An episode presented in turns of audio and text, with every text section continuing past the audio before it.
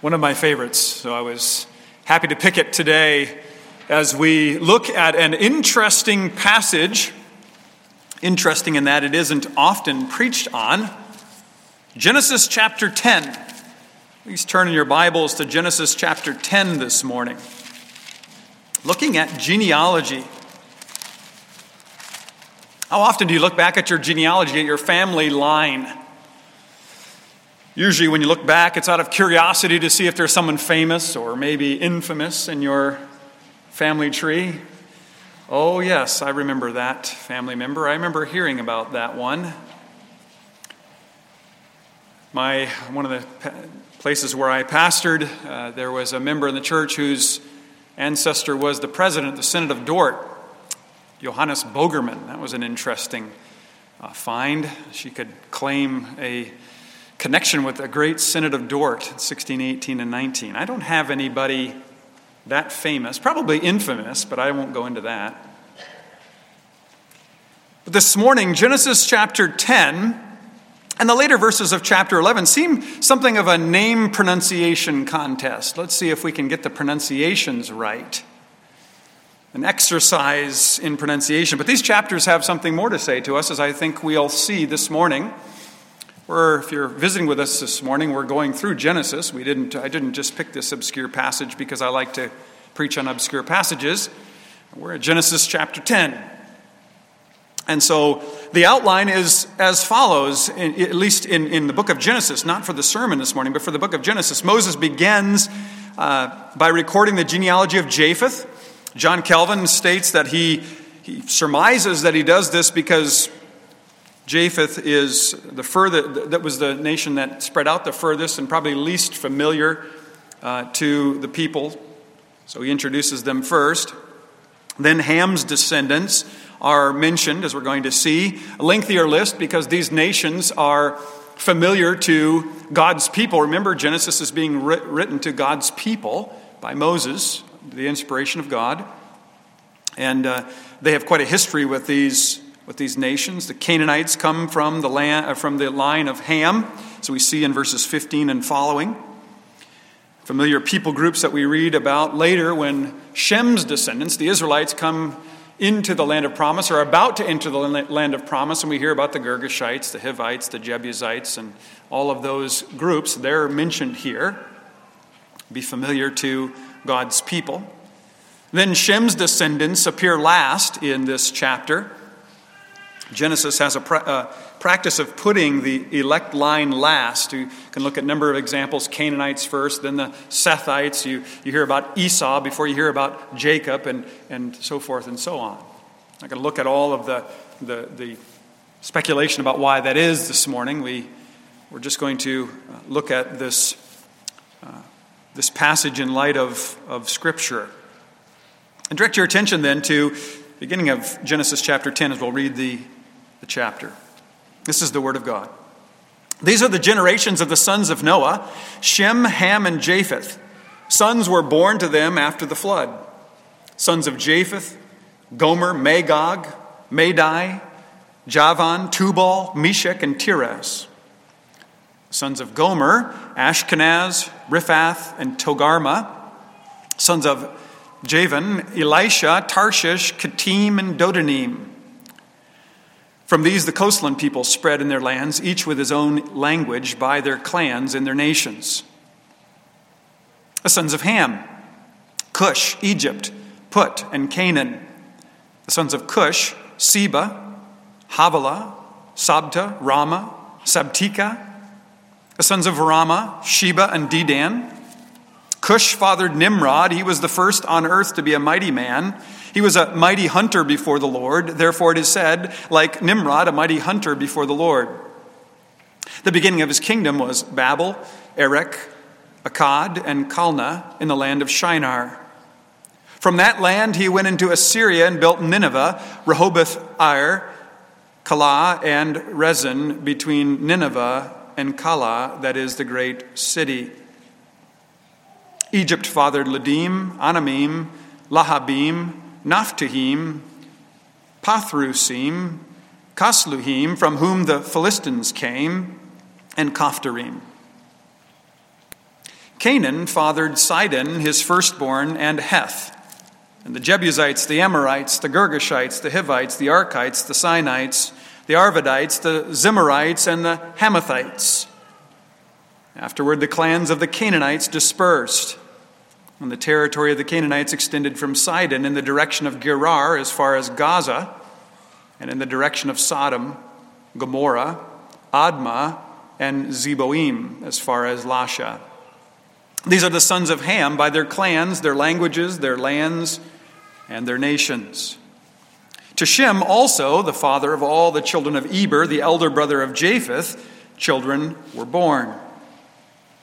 The sons of Shem, Elam, Ashur, Arpachshad, Lud, and Aram. The sons of Aram, Uz, Hul, Gether, and Mash. Arpachshad fathered Shelah, and Shelah fathered Eber. To Eber were born two sons. The name of the one was Peleg, for in his day the earth was divided. And his brother's name was Joktan. Joktan fathered Almodad, Sheleph, Hazarmaveth, Jerah, Hadoram, Uzal, Dikla, Obal, Abimael, Sheba, Ophir, Havilah, and Jobab. All these were the sons of Joktan. The territory in which they lived extended from Mesha in the direction of Sephar to the hill country of the east. These are the sons of Shem by their clans, their languages, their lands, and their nations. These are the clans of the sons of Noah, according to their genealogies in their nations. And from these, the nations spread about on the earth after the flood. This is the word of God. May add his blessing to the reading proclamation of it this morning. Well, not exactly a list of most popular baby names of 1984, is it? Some names, some nations that were represented from individuals. We don't have just all individual names here. Some nations are mentioned here as well, names, nations that would be familiar to the people of God. But why is this genealogy in the Bible? We have quite a few genealogies in the Bible, if you think about it. First Chronicles, Matthew, Luke, Old Testament, New Testament, there's genealogies throughout. Others besides those just mentioned. But genealogies are profoundly theological. They tell us who we are, where we come from. And this morning, what we see is that we all come from common origin, from God. All the nations, all peoples, everywhere. These are not usually, these chronologies, or these genealogies rather, are not usually meant to give chronological uh, uh, information. For example, you can look at Aaron's line in Ezra uh, 7 and 1 Chronicles 6, and they don't match because they had a different they were given for a different purpose. It's not that one's true and one's false, but they had a different purpose. There was a different reason for the order, for the structure of the genealogies. They're not usually given as, as an exhaustive list of every descendant. The genealogy we probably most remember is Matthew chapter 1, where we have that stylized account that uh, lays it out in three sections of 14 verses apiece, basically to show that Jesus is the son of David, the son of Abraham.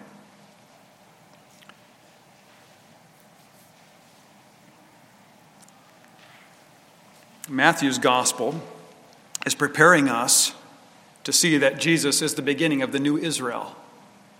There's a new beginning. After a long period of silence, 400 years, God was now going to speak through his king, through his deliverer, through his high priest. The Old Testament looked forward to him. And he is of the line that God promised from this line, he would provide a Savior, a King, one who would be sacrifice, priest. Well, the genealogy here in Genesis 10 is showing that all the peoples of the earth come from Noah. If you have a study Bible and you want to look at that today, the notes try to lay out where these ancient nations have their modern day equivalents today. We're not going to go look through that this morning. There's a break in the genealogy, in verses 8 to 12 to detail the origin of those peoples who basically rebelled, later conquered Israel, Assyria, and Babylon. You remember Assyria captured the, uh, or ransacked the northern kingdom and wiped them out, and the southern kingdom was attacked by Babylon and was brought into exile. These great enemies of Israel came from the same stock. That's what Moses is writing here as God's inspiring him. And he's giving this word to the people of God, and they're saying, What? Those are my relatives? I don't want them in my family tree. I don't have anything to do with those people.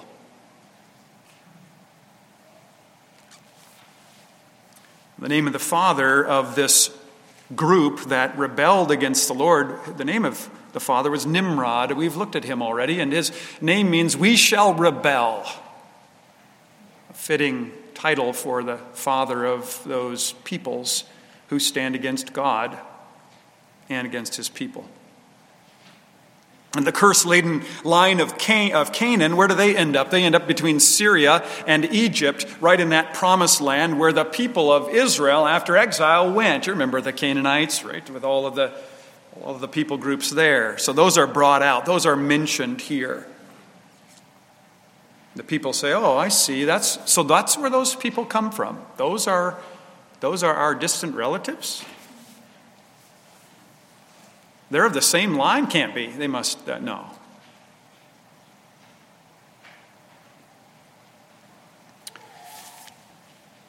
Just think about it. The just one place in particular, the Jebusites. They lived in the area of Jebus, which is where the uh, where David had to attack and where Jerusalem was set up. So those that, that was the area where the people of God ended up.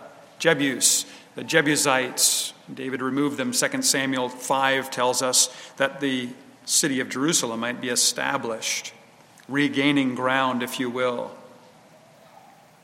going into that land to receive what God has promised in part as a, as a picture, as a type of what was to come. You're not likely impressed with the names and places. Believe me, as I sat with this passage this week, I thought, okay, now what are we going to do with this? Maybe let's just go to Genesis 12 right away. But as, as foreign sounding as this is, God has it here for a purpose. And that purpose I've, I've, I've said, mentioned already, and that is that God is saying, I am the God of all peoples. The, the, the, the, information is coming through Moses to the people of God. He writes the first five books, right? Genesis, Exodus, Leviticus, Numbers, and Deuteronomy. He's giving this, this, uh, given this, uh, this to write down and to show to the people this is, this is who your relatives are. And he opens God's revelation to the world with this information. It's the first book of the Bible.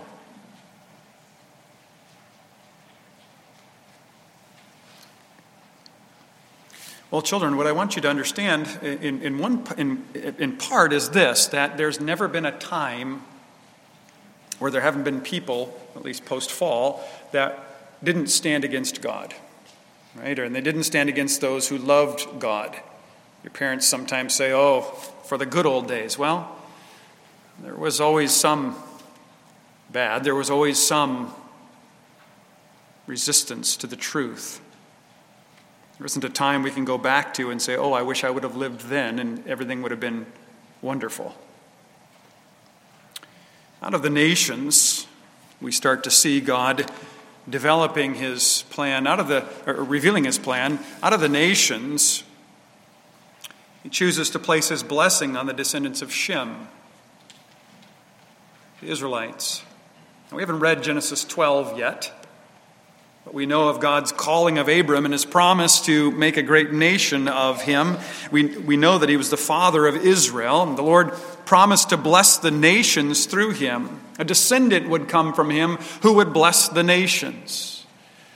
God's plan is revealed. I said he was, he was, I forget what I just said, but it's not that he was making up the plan. He had the plan from eternity, and he was now revealing it, showing how he was going to lay out his plan in the world.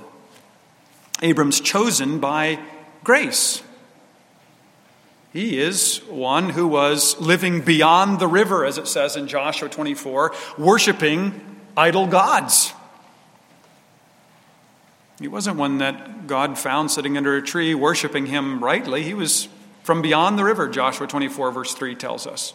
And God called him, called his father. We're going to look at that next week, Lord willing, uh, where he is called out from beyond the river in keeping with God's grace and mercy.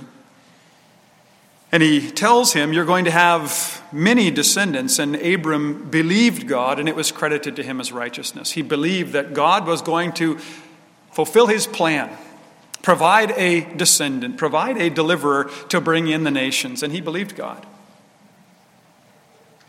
And it was credited to him as righteousness.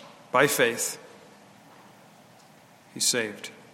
His descendants, the Israelites, came to see themselves as special.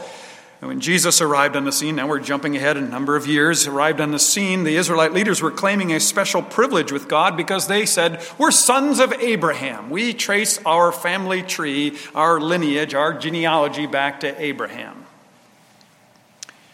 If you remember, Jesus in John chapter 8 is not impressed by this. In fact, he's very troubled by what?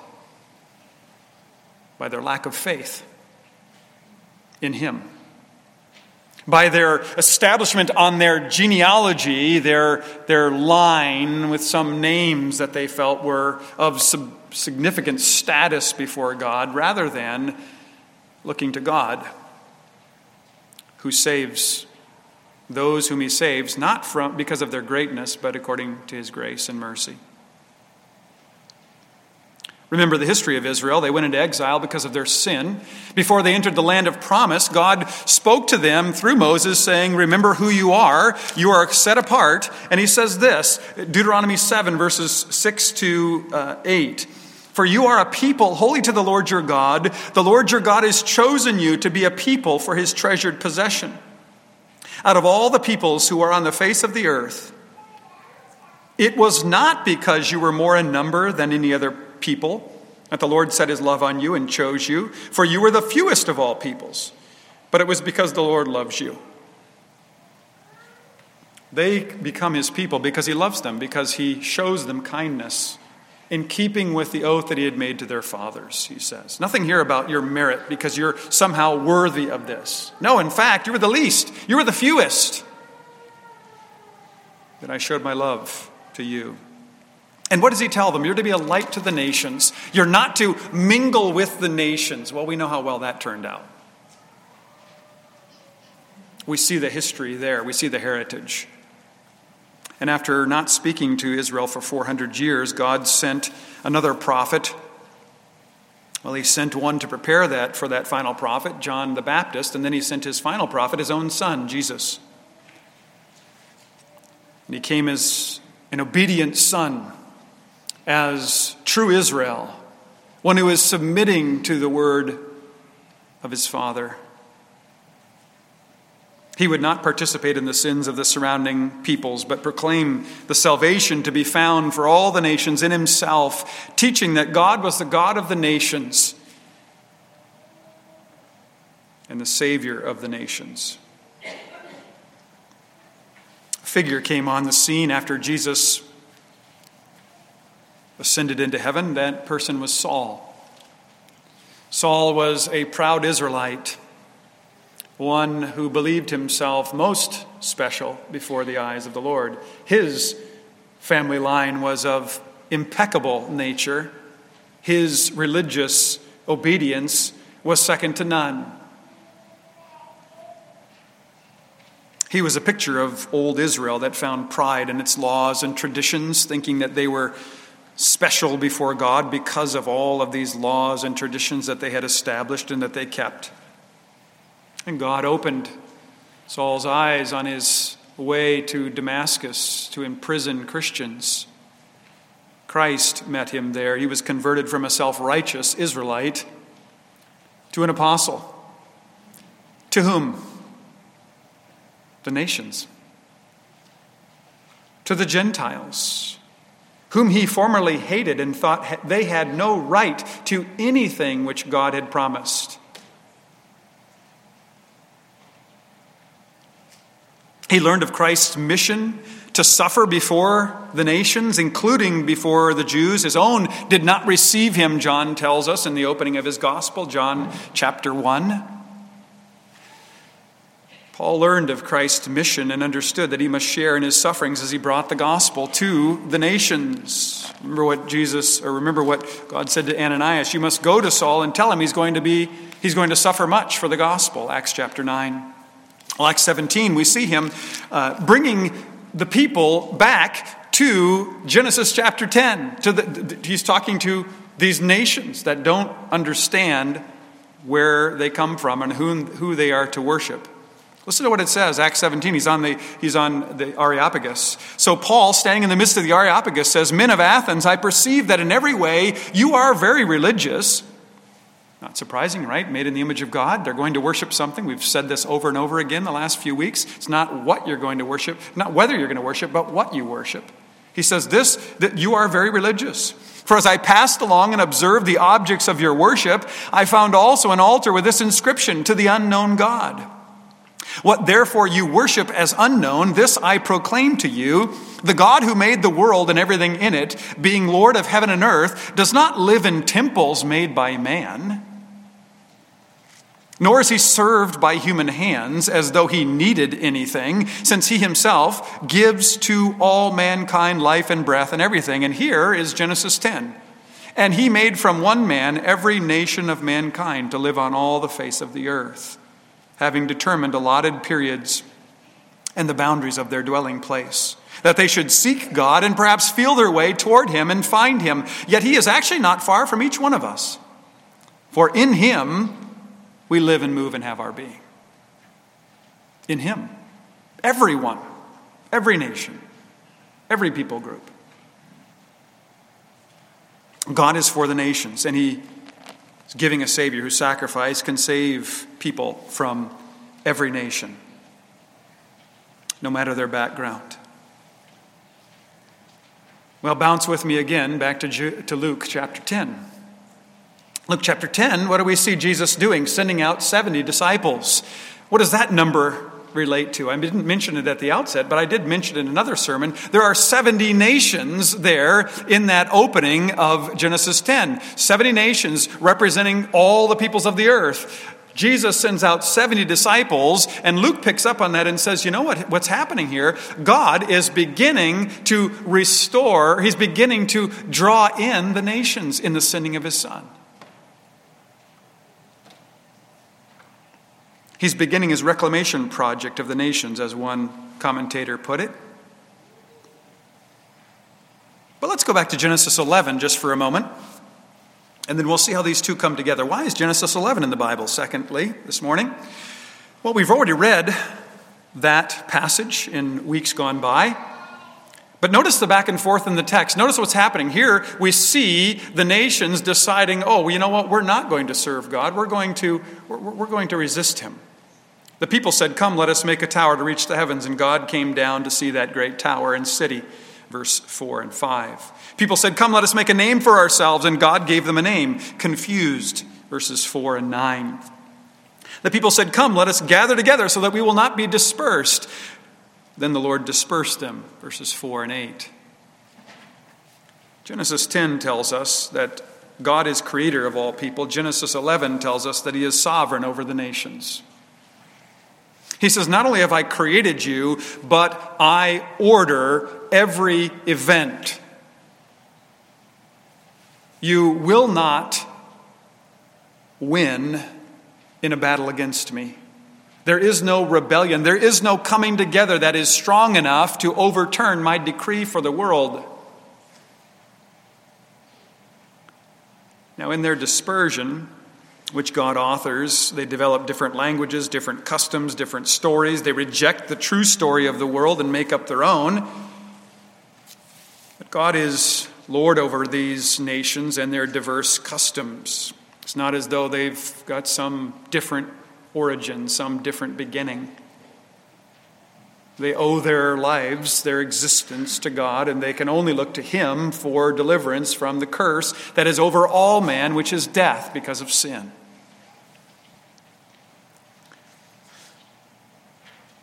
God doesn't break up the nations. We see here him breaking up the nations, dispersing them. He doesn't do that because he's somehow threatened by them. He does it because he doesn't want them to be concentrated such that they accelerate themselves into self destruction.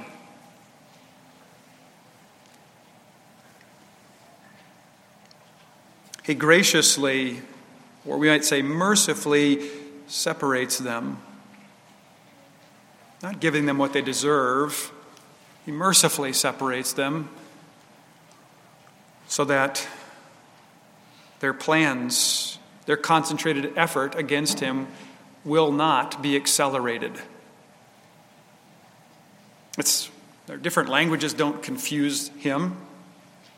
He knows all of their languages. He sees their plots. When they set aside their differences to, to battle against the, whom they now see as their common enemy, namely God, what does he do? He, he laughs at their silly plans, Psalm 2 tells us. He laughs at their puny attempts to rebel.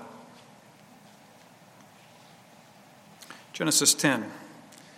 God, creator of all people. Genesis 11, God sovereign, God Lord over all the nations. It is not a contest. It is not, we, we know the outcome.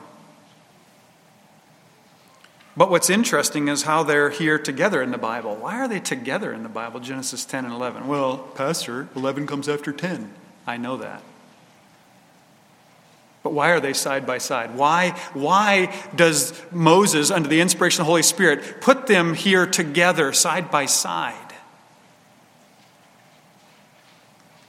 Chapter 10, again, common origin made in the image of God, all peoples. Chapter 11, a picture of the curse of sin in all man and the certain failure of any endeavor, no matter how concentrated, the certain failure of any endeavor to rebel against God. And no hope of making a name for ourselves, no matter how much we come together, no matter how many differences we set aside and say, oh, we're going to, we're going to, let's do this so that we can storm heaven. Let's do this so we can change the, the, the makeup of the world. It won't work. It doesn't work. And yet, God does not destroy them here. These true descendants of Adam, conceived and born in sin, when they come together, their sin grows, but God does not destroy them. And He doesn't forget the peoples of the world. In the remainder of Genesis 11, Shem's line comes before us, the chosen line, verses 10 through 26, really then on, focusing more on Terah's descendants at the end of chapter 11 there to the end of the chapter. But the, Shem, the Shemites, or the Semites, as we call them. takes, up, takes us up to Abram, the one through whom we read the nations, the nations will be reached. The peoples will be blessed. Though humanity has rebelled against God, He still loves His creation and has a plan to bring them back. Children, God wants us to know that we're to love sinners, even as He loves us, because we're sinners. We're of the same family line, the same tree.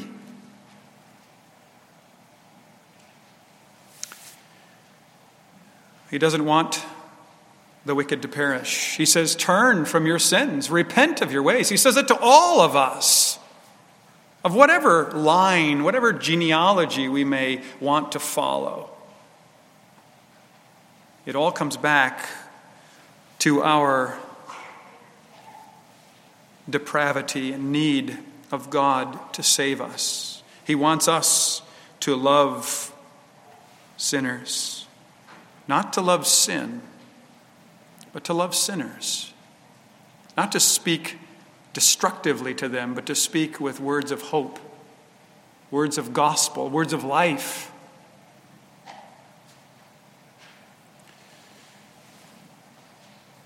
Remember, Said it already, but remember it again. Moses wrote this book for God's people. Where does it begin? In Jerusalem? In Israel? It doesn't. It begins with our common ancestor, Adam. Sin comes, brings on destruction. God spares a man and his family. The earth is repopulated. And God says, These are the nations. I want you to see before I get into how salvation comes about that I care about all people.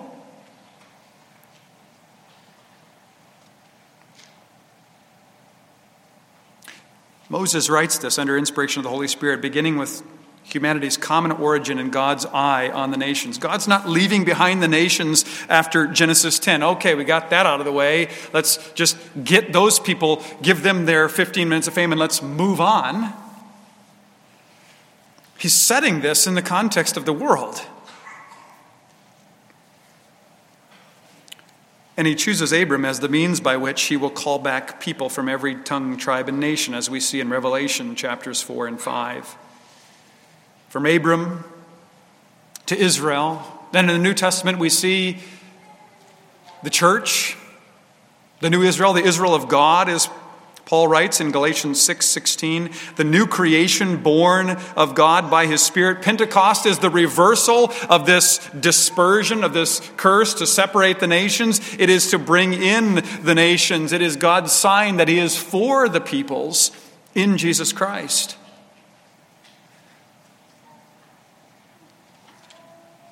Even the first leaders of the church had to learn this. They had been with Jesus, they had heard him, but they had to learn. Peter, remember the children, the sheet that comes down from heaven with all the unclean animals? And Peter says, I can't eat that. I can't touch that. He's preparing him to go to the Gentiles, to Cornelius. Paul Paul has to learn this. He takes, and he comes to a place by God's uh, grace and by his Spirit where he takes the words of Isaiah 49 6 to be a light to the nations and says, That's, that's what I'm doing. I am an apostle to, I couldn't even say this before, the nations, Ooh. the unclean, the non Jew.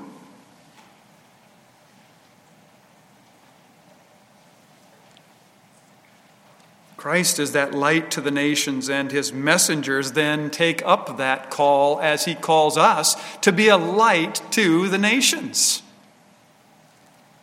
Years before, here's the background years before, God, through his prophet Isaiah, declared that it was too small a thing to save Israel alone, that he was going to send his salvation to the ends of the earth. He's saying this to Israel in, in exile. He's saying, I'm not going to just save you, I am going to save the nations. And people are scratching their head going, Is Isaiah, you're the prophet to Israel. What are you talking about?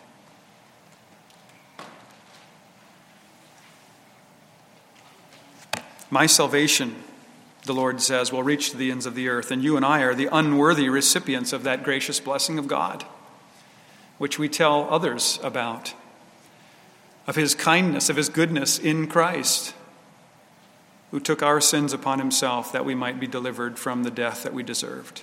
Nations are brought together in the gospel of Jesus Christ. We have a confidence in that when we go out. The gospel will be powerful to save. People will hear and believe, for God's salvation is for all people. So we stand against sin, but we boldly proclaim that sin can be forgiven. For those who look to the Lord Jesus Christ, for those who believe.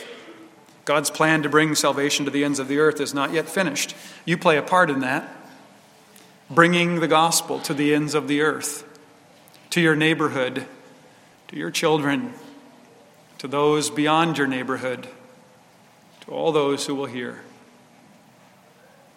To bring the gospel to a hurting world who think that their only hope is to make a name for themselves to come together, to gather together, to find some sort of, of, of pleasure in uniting so that they might have strength and not feel vulnerable. And yet we will forever be vulnerable in ourselves for we are weak and under a curse. It is only as we come to Christ that we can be united in true strength given by God for His glory and not for our own name. This broad awareness of bringing the gospel to a hurting world, this broad awareness of God's blessing of the nations is in keeping with the opening chapters of the Bible. Even Genesis 10, which we often just skip right over. God is the God of the nations, and He sends His salvation to the ends of the earth through His messengers who have received salvation. That's you. So the call remains. The charge is still the same bring the light to the nations who walk in darkness. Amen. Let's pray. Father in heaven, as we think of these names and nations, we think they sound so foreign, but we are all of one origin. We all have that great need to be saved from our sin. We do not claim some special privilege because we come from this line or that, but we hold to the promise that if we believe in your Son, the Lord Jesus Christ, that we have salvation, and that we are delivered, that in Him, though we are weak, we become strong. Not for our own name's sake, but that you might be glorified in us, through us. Lord, give us that desire to be used, to boldly proclaim the word, wanting to see others, those whose names perhaps we don't know or cannot pronounce we might see those others come to you, to come to faith in your Son. Hear us, we pray, for Jesus' sake. Amen.